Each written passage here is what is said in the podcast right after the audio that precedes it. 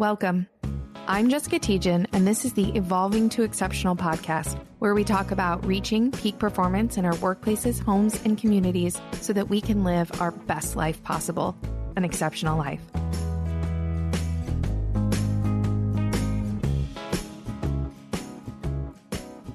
All right, I am so excited to introduce our guest today, Rachel Boehm. Is that how you say your last name? You nailed it. Awesome. Rachel Boehm. And she is a uh, workplace um, wellness, um, well-being and wellness coach um, and, and works on those types of programs. And I would love for you, Rachel, to just tell us a little bit more about who you are and what you do. And um, maybe just a little bit also about why you're passionate about what you do. Yeah, and thank you so much for having me. I'm thrilled. Um, so I work with leaders of small, medium-sized organizations so that they can build organizations that people don't want to leave, right? Which is the goal. And there's many ways to access that, but the entry point for me is holistic well-being. Um, so you might hear it called workplace wellness, but I look at the whole picture and I think maybe we can kind of talk about is, is what does that whole picture mean? Um, so creating effective, compliant well-being programs to drive organizational change, be an employer of choice. And then I also coach one-on-one individuals. Um, they are often single women in business, um, but don't have to be to thrive personally and professionally at the same time. It actually is possible. Um, but a lot of that comes from, you know, no longer shoving on ourselves and overcoming imposter syndrome and setting, you know, proper work-life boundaries.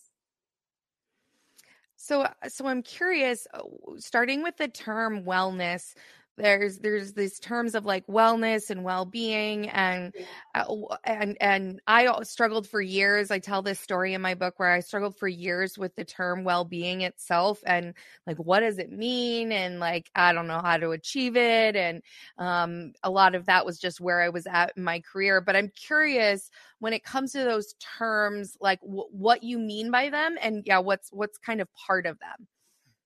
Yeah, and it's such a great question because some people might see it as semantics, you know, wellness, well-being, interchangeable, um, and and they might use it as such. But others, and I find this more with my my scholarly friends, you know, we're deep nerding out in the yeah. literature. we're saying that no, there's a difference between well-being and wellness, and and wellness is almost this um, this tangential thread, or, or well-being is the umbrella right? And then you have like resilience and wellness and mental health and physical health and financial well-being or wellness and all of these other kind of um, subcategories that that create someone's overall well-being. You know, I, I think for the purposes of, of kind of the average consumer, tomato tomato for now. Um, I think if we if we as practitioners and researchers really want to stand on that hill, we should do a better job of communicating it with the people, what we mean by that. Um, I think for purposes of our conversation, at least for me, when I say it, I mean your whole self. I mean all eight dimensions of, of wellness or well-being, your financial, your social, your spiritual, your purpose, et cetera, et cetera. What makes you thrive and be excited about life? And there's a lot that goes to that. Yeah, I think what's interesting is um at least uh, uh while while I was in the workplace was we uh, and with that term and you know the terms or the differentiation is is what you're all focused on right? So like with yeah. wellness i've i always felt like that was like health and wellness right? So like uh, so when we would talk about programs or things that we would do it'd be kind of centered around that like you know are we going to do something with yoga? Are we going to have you know an incentive for for taking walks or or you know working out or things like that versus versus what you just described which is much more holistic and includes a lot of different elements into it um, that actually contributes to kind of your overall sense of of how you're doing. So i think it's helpful when you actually take that broader perspective um, and it brings a lot a, a lot more value. Um, what do you see as you know the most effective approach or or what you think workplaces should really be doing when it comes to well-being practices or or that holistic look at um, what's what's needed to support the individual. I think there's always a rush and, and individuals do this too right? There's a rush to jump in and start something. Um, i heard it described i really wish i could take credit i heard it described as random acts of wellness right? So, oh, we need wellness. Let's have a walking challenge. Let's have a whatever mm-hmm. challenge. Let's do this. Like, oh, some of the other company I read about on LinkedIn is doing this. We should do that without just stop for a second. What's already working? Like, no one ever asked that question. What are we already doing? What's game? How could we do more of it? That could be enough for now. But even just take us even a bigger step back. What is it you really want? Like what what do you not you as the individual leader but what is the organization trying to do? Because mm-hmm. your wellness program wellness will be whatever right? If your program needs to be aligned with the resource that you have the goals that the organization have it needs to include every employee. You know you're not going to you're not going to please everyone but you need to be considerate of everyone the leaders, all of them need to be bought into this. And so aligning it first with the organization strategy and culture. It, it's not the fun part for some people, and it feels like a slower part because we want to just jump in and show we're doing something. But you won't be effective with the doing unless you know what and how and why you're doing it. So maybe you could describe for us what that looks like. What does it look like to align you know well-being around strategy and resources? Like can you give us an example of an organization's you know strategy and how you might then align that with um you know with what you're doing from a, a well-being standpoint? Absolutely. So i mean some of the the initial questions i would ask even just in a consultation with with a leader who's considering about who's considering my kind of three phase approach to building their program is if you did nothing else this year what do you want the wellness program to do? If there was only one thing, what would it be? And related, you know, in a year from now, if you're, you know, overhearing kind of the quote water cooler talk, right? Two two colleagues, two employees talk about the wellness program, what do you want them to be saying? Um, where is the organization going is is another thing I mentioned. So are you trying to be an employer of choice? Are, is your focus, are your metrics going to be recruitment and retention? Okay, does does a yoga class? They're great. I'm not it, but just it's, right, a, right. you said it's a go-to, right? That and a step challenge and like healthy cafeteria food, right? Right, right. or yeah, machine, those right? are the like those are the things, yeah, mm-hmm. right. Are those really going to be appealing? If the answer is yes, okay, do people know about it? Right? Are, are the the employees that are there using it? If not, do they know about it? Are they afraid to use it? Because your culture has for so long focused on FaceTime. So yes, you have it, but no one's using it because managers are still focused on measuring by FaceTime rather than output. So, um, so it's yeah, and then just one other thing. Sorry, no, because it's tied to that. Can you integrate? So every every employer, right, has some type of evaluation or recognition or, or some sort of uh, formula for that, some sort of structure for that. Put the wellness into it to incentivize people to take action, to make the leaders support it, um, so that it it really ties everything together. So I, I, I was jumping in there because um, yeah. it related so much to kind of my past experience. So some of the the story I talk about is so I was an uh, executive leader over multiple operations functions, including talent management, or, or HR, IT, all those different functions. And so part of my job or my responsibilities was to look at our practices and you know and and how could we focus on it and do a better job and all those things.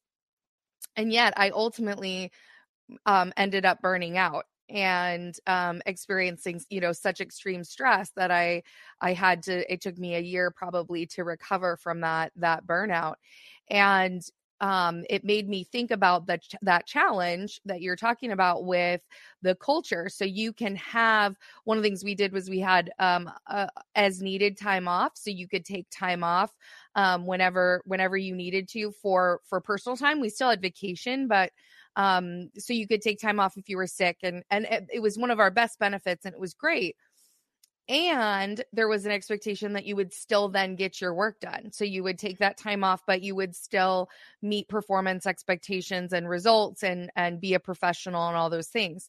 And one of the things looking back now i think um it really speaks to to that challenge is that if the if the culture is high performance our values were were dri- one of our values was driven. So like driven to work hard get a lot done do a lot then then taking time or taking time to really like recover and not you know working extra later um wasn't part of the culture so so the, the those behaviors how often do you see that as one of the big hurdles when it comes to um implementing practices all the time I mean, when you were sharing that, and first, I just so appreciate, as also a listener, you know, how open you are about your experiences because that's how we can learn. You know, yeah. it's not just from the sites and the best practices, but what have we experienced that makes us so passionate about this work. Um, we, you know, as for instance, we were talking about putting this into the structure, and then also you mentioned the ability to feel like you can even take the time off when it's when it's afforded to you if somebody doesn't have a backup at, at work, right? Somebody that they can say, here, for like one day, take care of this. Right. They're not going to take a minute. They're not going to take a real mental health day, you know, or if they do, they're not actually going to be off.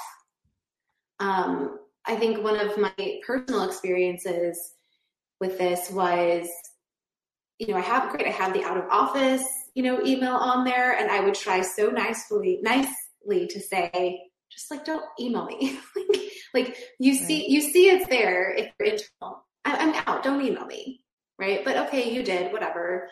Um, I've said, while I'm gone, I, I don't have access to this. Please, please email this person for this or this person for this.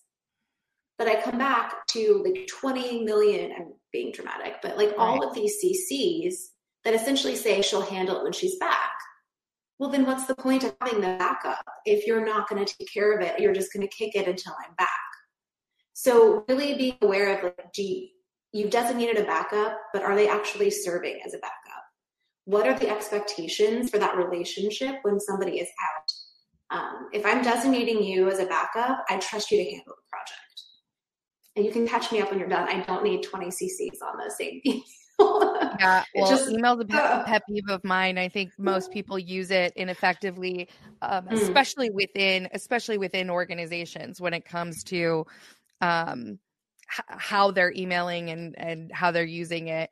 So, so what kinds of practices? So once you've got kind of alignment on on the organization, what types of programs or, or, practices are you bringing into the workplace like what what do you bring in that really makes makes a difference so i mean it really so it can be i don't want to completely knock and shouldn't look at the cafeteria the vending machine you know if people right. are still having cafeterias those are great um, you can do them effectively i would say just two quick things on that before i give other examples that aren't often thought about step challenges are kind of the quick the quick go-to, but I would also be mindful of your ADA policies and maybe call it a movement challenge because not everybody can step. Not everybody wants to. Some people are cycling, they want to feel a part of this challenge, but they're gonna they're cyclists, they love that. You know, you're gonna get emails, why can't this count? So maybe like movement minutes or something. Um, biggest loser challenges. It's it's a catchy phrase because of the show, but not everybody needs or wants to lose weight, and that's kind of where you draw the line of what is the real job of the employer. So healthy habits challenge um, might be better. Um, other things are around to your point about email. You know, your email is not your to-do list. So, how are you using emails and meetings effectively? Having those questions are actually a wellness, can be part of a wellness mm-hmm. program. You know, um, do your meetings always run long? Do people have a break to even go to the bathroom between them? What if you set the meeting to where the break was at the front end, right? So, human behavior, we're going to go, oh, we have 10 more minutes. Let's just finish this up, right? If you started the meeting like 2.10 and went to 3 o'clock, you're more likely to come out with a 10 break than if you start at um, like two o'clock and try to go to 250 mm-hmm, mm-hmm. little just little things like that can actually make a big big difference so we look at the operations um, we look at kind of the, the daily life of the organization as well as some of the more common oh it's health and wellness. It's nutrition and exercise. So it's interesting as you talk about that um, well one my one of my running jokes is like to to be an effective leader i had to learn how to how to hold it all day so i could make it through all those meetings and actually not have to go to the bathroom um, and then when i became a, a mom and was having to pump it was a real problem because you could n- absolutely not pump and go to the bathroom in a given break. That was like not not even feasible. So um, but i think you know what's what's interesting or what what I think of when I think of um my own journey and my own struggle with with stress is I'm not sure I was really aware of how much my well-being was negatively impacted. I'm not sure I had a way to tell um as it as it was building up I, I always talk about my burnout experience as it being like a slow burn where um it wasn't like there was some massive explosion and i i imploded all of a sudden and everything was terrible it was more like slowly over time i, I was just worn down until all of a sudden i was like oh my gosh the whole forest burned down and when that happened you know like i i didn't i didn't realize what was happening while it was happening. And I I I guess I I wonder um, about people if there's ways for people to be able to tell how are they really doing you know how how are they really managing and coping with the stresses of life including the stresses of of the workplace that would you know more so than just are you health at a healthy weight or are you you know even biggest loser? You know statistically most of the people that even go on biggest loser end up gaining uh much if not all of the weight back if you if you go and and look at it. So it's like are those really impacting people long term? Are they really impacting the the energy in the organization the the overall performance of people? And and you know trying to understand how how are people really doing? What what is it that they really need um and even for them to be aware of that need. Yeah. Yeah i mean there's oh there's so much good stuff that you just shared. I mean the first th- a few things that come to mind the first being you know james clear says you know we might many of us at least be familiar with um, the concept of the invisible hand right from economics and the environment is like the invisible hand when it comes to behavior and that's why i'm obsessed with with creating for my clients organizations or individuals you know systems for success right how what what the air quality of your your environment is affects what you do and how you do it your the lighting you know the colors right there's a reason fast food restaurants have red and, and, not soothing colors, right? Red actually can. I mean, there's some debate on this, but but there's a lot of, of synergy there. Like red boosts the, or increases your metabolism and your your blood pressure, whereas green and blue are, are soothing. So these typically in healthcare and wellness programs. So all of these these little things to create the environment. Um, and the reason I mention that is because as soon as like anything, awareness is the first step. So even if you're learning about this not realizing it's it's for you, it's for a friend, you might start observing how, oh, I'm actually exposed to a lot of these things. I wonder if they're affecting me. Well, let's let's treat it like an experiment. Let's have some fun with it.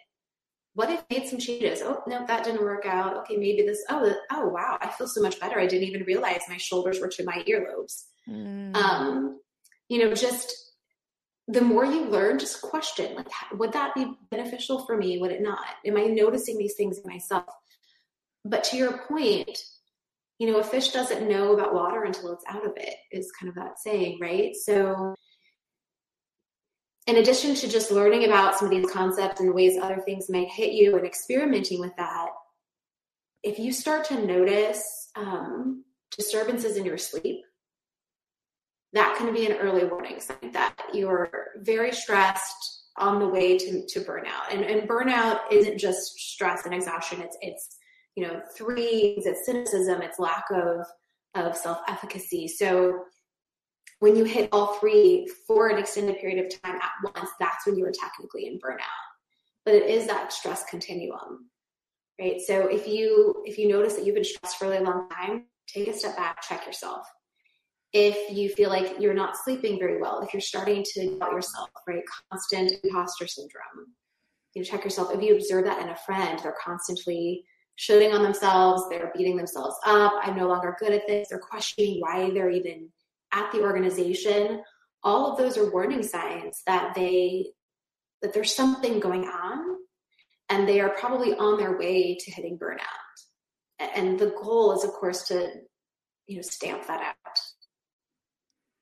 Yeah, well, and and I think your your analogy of of the fish out of the out of water is really a powerful one, especially in a world where you know we're almost constantly inundated with with stress. Um, when you made the comment about like identifying if you're under stress a lot, um, my reaction was like, well, like wh- when was I not? You know, for for years I was actually under stress for so long. I didn't know a life of not being in a in a stress um you know hyper uh sympathetic nervous system type of state i didn't even know those terms at the time to understand the the difference you know despite um you know having a, a, an extensive education i you know went to law school got my juris doctorate and i kind of joke that i started bad you know operating in a place of stress in law school and then just never stopped like just yeah. just that was just normal that was just how how you live and i think that's probably the case for a good amount of people out there that they've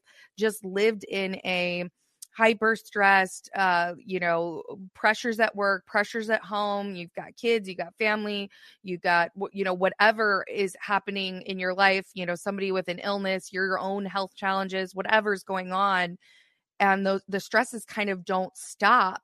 Um and so you know when i talk about burnout I talk about that there's there's kind of three key elements. I'm cur- I'm curious to get your thoughts on this. I talk about there's three key elements. One is um, our environment, the the where where we are, the culture, the the experiences we're having, what's happening in that place, our own individual limiting beliefs that are our fears that are contributing to are continuing to push beyond reasonable limits. And then there's just those crises, like the things that just happen um, that we actually can't do anything about, like global pandemics and someone getting sick or or those things that just occur in our lives. And so because we can't do anything about um, the crises, um, then we have to really address the other two two areas or the other two elements that we actually can can do something about and um so it makes me think like with that level of of not being able to necessarily see it you know not necessarily being able to to um, recognize stress how how do you help people start to to recognize the difference you know the the yeah. that what they need to do to actually shift well, I think there's a couple of things that are important to, to make distinctions about. The first is that there's a difference between stressors and stress response. Yeah. Um, just like there's there's good stress and there's and there's I hate good and bad because you know that gets into like an existential conversation. But there's there's helpful stress and there's unhelpful stress, right? Helpful stress is oh my god, I'm going to be giving a talk. Ah. Um, but that's if you use it correctly, if you channel it correctly, um, that could that's going to drive you to excel, right? Or it could be this anxiety inducing oh my god i don't want to do this i'm terrified right mm-hmm. um, and your your body doesn't actually know the difference it just knows stressor and it's going to respond it's your mind that's that's giving it the judgment So a great TED talk on making friends with stress that I encourage everyone to to check out. And I am I love the researcher. I'm blanking on her name right now. Um, so so that's something. The terms of stress versus stressors that's related, right? The stressor could be gone, but if you don't f- like finish that stress response, if right. you don't get it out of you, you're just there, still in it. Um, and there's another great analogy that I use you know, when you squeeze a lemon, you get lemonade, lemon juice. When you squeeze an orange, you get orange juice. Like whatever you squeeze, you're going to get that out of it. And so if, if I squeeze like pretty much almost any human, any adult in the 21st century, stress juice is going to come out of them. So if right. you're listening to this, most likely we're talking to you, even if you don't realize it. Yeah. And so that's where that experimentation comes in. You know, if you don't want to I'll phrase it a different way because I think sometimes if you're not at the point of awareness, I said to you, if you don't want to like have the negative effects of stress, you know, I'm going to lose you because you already are thinking, well, I'm not stressed. I won't have that anyways. So let me phrase it differently. If you want to live your best life, do your best work, have even more energy and focus, right? Um, the then explore some of these common um, interventions, for lack of a better word, these tactics, like improving your sleep, take like taking a one minute breathing exercise, mm. you know, working out, et cetera, et cetera. Um, because that, whether or not you think you need it because you're stressed or because you want personal excellence, I don't care. Just do it and then realize that you probably weren't doing it before and it's you're going to have all of these positive benefits so I, I wonder if um, I like what you said there, and I wonder if uh, a way to talk about it is actually to to say that it's inevitable. You're facing stressors, right? There are stressors in your life, and whether you feel stressed or not, your body is is reacting in some way to that to those stressors like there's there are triggers there and whether you're effectively completing that stress response and and bringing yourself back into balance and and doing those things or not is going to determine i think the well-being element right? So yes, so instead yeah. of and and and so instead of saying like uh, it's a yes or a no am i stressed or am i not? It's a we're all facing stressors all the time. Am i responding to those stressors in the most effective ways and implementing practices to help me reduce the effect or to to minimize the negative effects of those stressors while capitalizing on the positive effects. Yes a great visual. I'm, I'm super into analogies. Um, anyone that knows me can tell you that. Sometimes they don't work so hopefully this does. But i don't play tennis but anybody who is aware of tennis is probably aware of the automated ball throwers things. Yep. Clearly i'm not a tennis aficionado but think about it this way. You're standing on the court and somebody has turned that thing on. Are you being pelted by all the balls coming at you? Or are you able to respond and, and hit them back? Right? So that is how are you going to respond to stress? They're going to come at you no matter what. Are you going to be pelted by them or are you able to kind of at least for the most part keep up and hit them back? Mm-hmm. and which would you rather be? Mm-hmm. so all of these things that we're talking about um, are going to help you hit hit back. Yeah, and I, I just to add on to that, I love that analogy and and and standing there and being really strong and being able to just take it is not a good strategy. So you're going to get welted from like personal experience. Yeah, just yeah, just being yeah. like, I can handle this is, is eventually you won't be able to. Right. Yeah. You're not a stoic wall when like when tennis balls are flying in your face. yeah. Yeah. It, it it doesn't it doesn't work.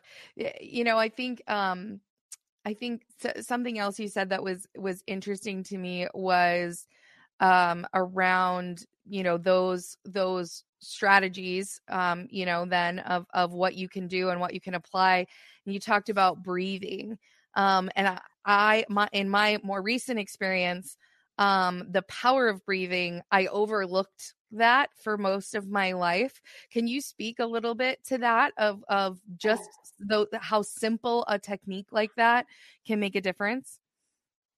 Yes, and and and I overlooked it too. You know, when I first started looking at this, I came originally from kind of a health fitness perspective, and so um, you know, I was like, oh yeah, whatever. And you know, I don't want to be too woo woo. You know, uh, just be woo woo. It's great. Um, breathing is the way that we can kind of control our nervous system, mm-hmm. right? when you when the exhale is slower than the inhale and this is you know as as also a researcher i have to say what we know so far based on what we've learned so far. When when the exhale is slower than the inhale it goes it takes you into kind of the rest and digest mode right? You could also use it say you need an afternoon pick me up right? But then hitting more caffeine which is going to affect your sleep which can affect your cravings and so on. And, and you don't maybe you can't like up the stairs quickly and just kind of get your heart rate going that way you could use breathing you could do a rapid inhale exhale and that will kind of perk you back up um, there are so many different types for so many different things for focus for energy for calming for like kind of emergency 101 or, or sos you could do it for a minute and you know a lot of the research shows that even just a minute has the benefits. Um, there's another one I'm exploring right now called the cyclic sigh. Um, and I learned about it from the Huberman podcast. So I definitely plug, he has, um, Dr. Huberman has done a few podcast episodes really in depth, like two, four hours on some of these protocols. So definitely want to reference that. The cyclic sigh, yes, if you did it for five minutes every day, certainly benefits, but even just doing it one minute a day, building up to that, it allows you to have all of these benefits. Um, and it's going to make you more aware of when you start to enter the negative stress cycle and help you get back out of it. So yeah. it's going to improve your awareness. And um, as somebody who also turned a nose at it for a while, I cannot stress enough how important it is to just give yourself permission to explore some of these. Yeah, if I were to go back, if there were one thing I would advise a workplace to do, it would be yeah. to implement some balanced breathing, like uh, you know, just just six in, six out, whatever, for two to three minutes. Three minutes sets you up for like eight hours or something like that before yeah. you make any big decisions before you go yes. get into any major conversations like take that step one of my favorite stories is so as i learned this and i agree with you it's so powerful and i was a skeptic so i've got little kids i've got a six year old uh, son and and twin three year old girls and there was one day where like they were just all melting down losing their mm-hmm. minds and i said okay pause we're not doing anything until everybody in the family, mommy, daddy, everybody included, b- breathes for three minutes. I was like, we're not doing anything. No, we're not going anywhere, not playing anything. So everybody had to sit and everybody breathed. And and it shifted everybody. When we were done, everybody was calmer. We could talk now, we could move forward. And it, it's only three minutes, right? It's all it's like it's a minuscule amount of time. So yeah, I agree. Just that simple technique is so so powerful. Well, especially if you think, you know, somebody might say, I don't have three minutes. I got to get this out now. And, and I would argue a couple of things. The first is, you know, just like in personal, really, like um, romantic relationships, you know, the work on like, are you a stonewaller versus a communicate, you know, no relationship benefits from stonewalling number one. So if you are just firing out these responses, you probably misread the email, you've injected a tone, you don't know, you're not aware of how it's hitting you. It could be mis- it could be misinterpreting, and then that can lead to a cascade, which can lead to kind of stonewalling, right?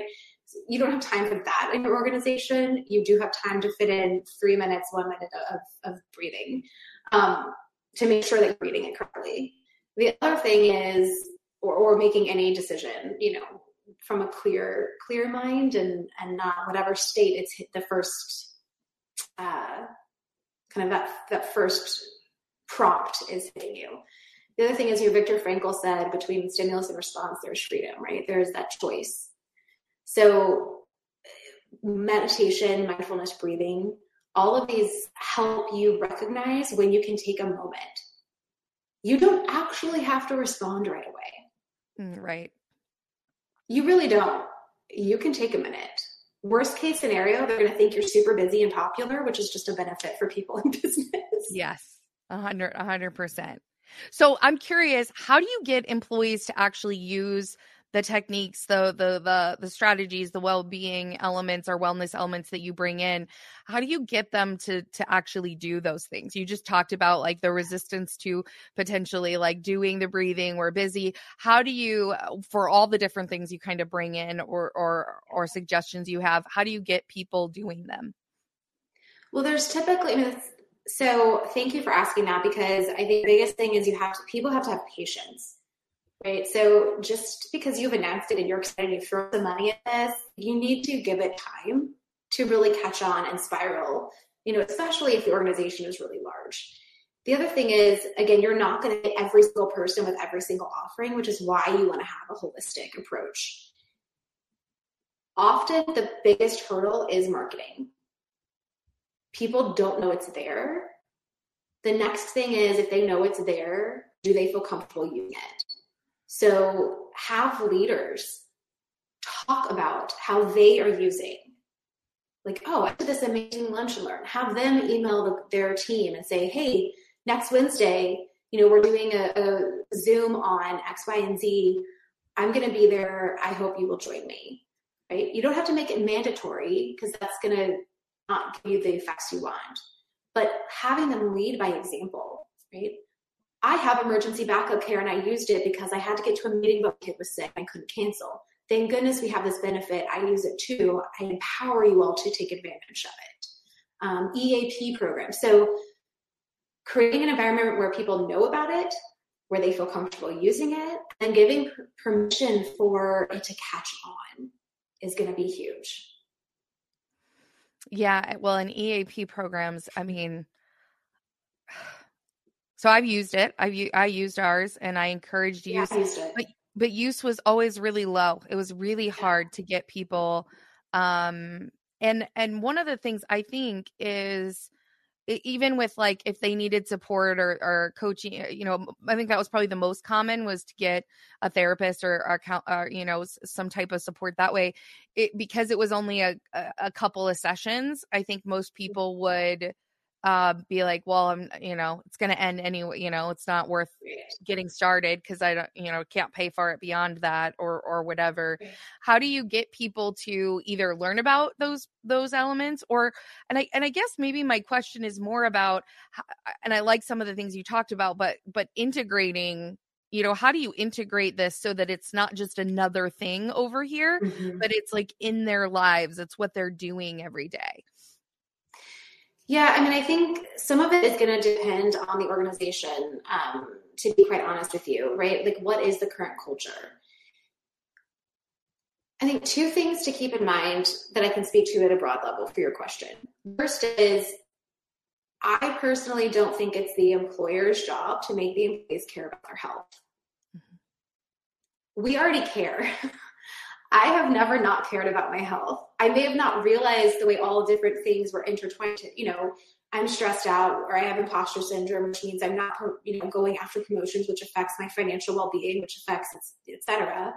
Um, I'm, you know, single in the workplace, so I'm constantly picking up the slack, which is why I'm single because I'm stuck in the workplace and I'm swiping online and you know trying to find a date to find a family to have work-life balance or whatever.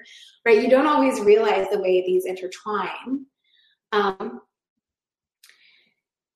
the other, I started to go down a rabbit hole on that, so sorry. But to pull back to your question, um, we, in terms of marketing, we, so, so the employees already care. It's not your job to make them care. It's your job to facilitate the way in which they show care. Um, the other piece is going back to that marketing. You know, I I am so guilty of this too, and I'm working really hard to change it we talk about like burnout prevention, stress management, healthy habit, you know, broccoli and, and whatever, cauliflower rice. Like, okay, well, if you're bought into that, that sounds great.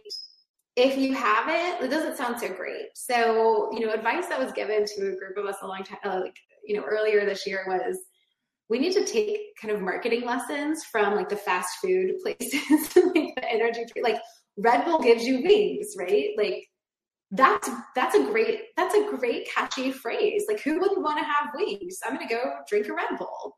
So how can we use some of these these marketing tips and tools and tap into somebody's desire for growth rather than the desire to prevent negatives? Mm. Um, and if mm. you can find ways to do that, I, I imagine your program will catch on. Um, the, the buy-in will be better. And then the final piece is going back to systems in the environment. It doesn't always have to be these huge programs. It could be as simple as how do we restructure the office environment to make it more conducive? You know, just like an individual can rearrange their kitchen so the unhealthy stuff is in the top shelf and the you know, the healthy stuff is front and center, little, little tweaks to the environment can add up to big changes. So just being open to experimenting with these tweaks will help make it a daily, a daily routine. So let's let's you brought up the the singles in the workplace and I know that that's a, a, passion of yours and something that's been a hot topic lately and I know from my own family experience I have a sister who who's single and um and so she has this tendency to push harder to pick up more of the workload um, because you know quote unquote she can right? She like uh, w- i've got three small kids like when i have to pick them up i have to pick them up. The the right. the, the daycare's closing like there's no there's no choice. My kids coming home on the bus somebody has to be there right? Like there is literally yeah. no choice. Um but for somebody who's single there's there's a little bit more choice in that. Uh but there's I would imagine, you know, pretty significant consequences of that. You know, my sister's an, an engineer; she's a um, leader in a in a technology space, um, and uh, she burns out. You know, from yeah. from having to push so hard.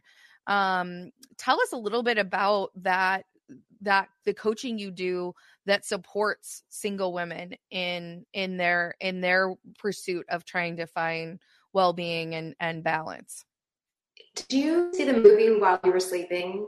This is a throwback um, with Sandra Bullock. So totally not the point of the movie, but leave it to me to like harp on this part. In the very beginning, you know, he her boss is like, "Hey, I have a question." She's like, "I'm not working Christmas," and he says, "But you're the only one without family." And she's like, and the next thing is she's working Christmas, right? That is an example of some of the things that we see where it's assumed that because you as a single person male or female don't have the the uh, the quote nuclear family right? That you're you don't have a life outside of work. And that is so not true. You know a question that's been posed in some of these conversations is why if somebody wants to take off to see their their kid's soccer game great. That's immediately considered, maybe not for every organization, but for some organizations that are more advanced in this work-life balance conversation, that's that's seen as okay. But if a single person wants to take off the same hour early to go train for a marathon or an Ironman or something that they're doing, they would probably never have the coach even ask for that, or they might guise it under, you know, a doctor's appointment. Right. Because it's seen as something selfish. It's for them, not for someone else. It's it's not as valid. Mm-hmm. And the question is, either way, it's it's an hour out of that person's work time. Why is it not any less valid? That comes down to kind of moral judgments that we're making, and this idea in society that everybody, if you're already if you're not already partnered, you just haven't found your person yet. Something might be wrong with you you, you're here to pick up the slack until you until you have those those external demands in which case work life balance is still a problem but looks different.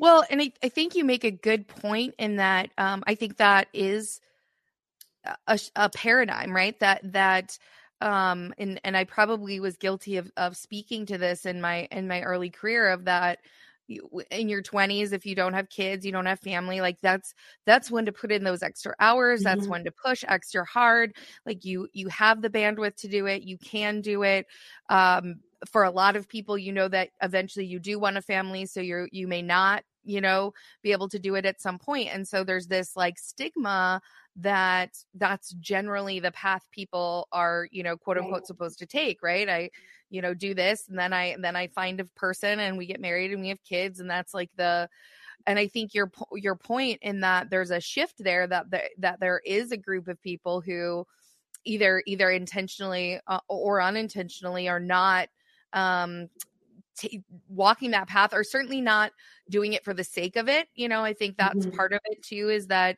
um it's not as though some some of these people uh, um in single individuals couldn't be married like there's plenty of of divorces out there that say that you know you can get married and it not work but they're they're waiting for that or they're you know choosing or even choosing a life not to to to get married and have have children there are definitely i can see benefits to that maybe i'm a little jaded right now with small kids but but you know so i think i think there's a paradigm shift for leaders and for people that only think in one way to really intentionally consider that bias consider that bias towards families versus um you know seeing the world through a singles perspective.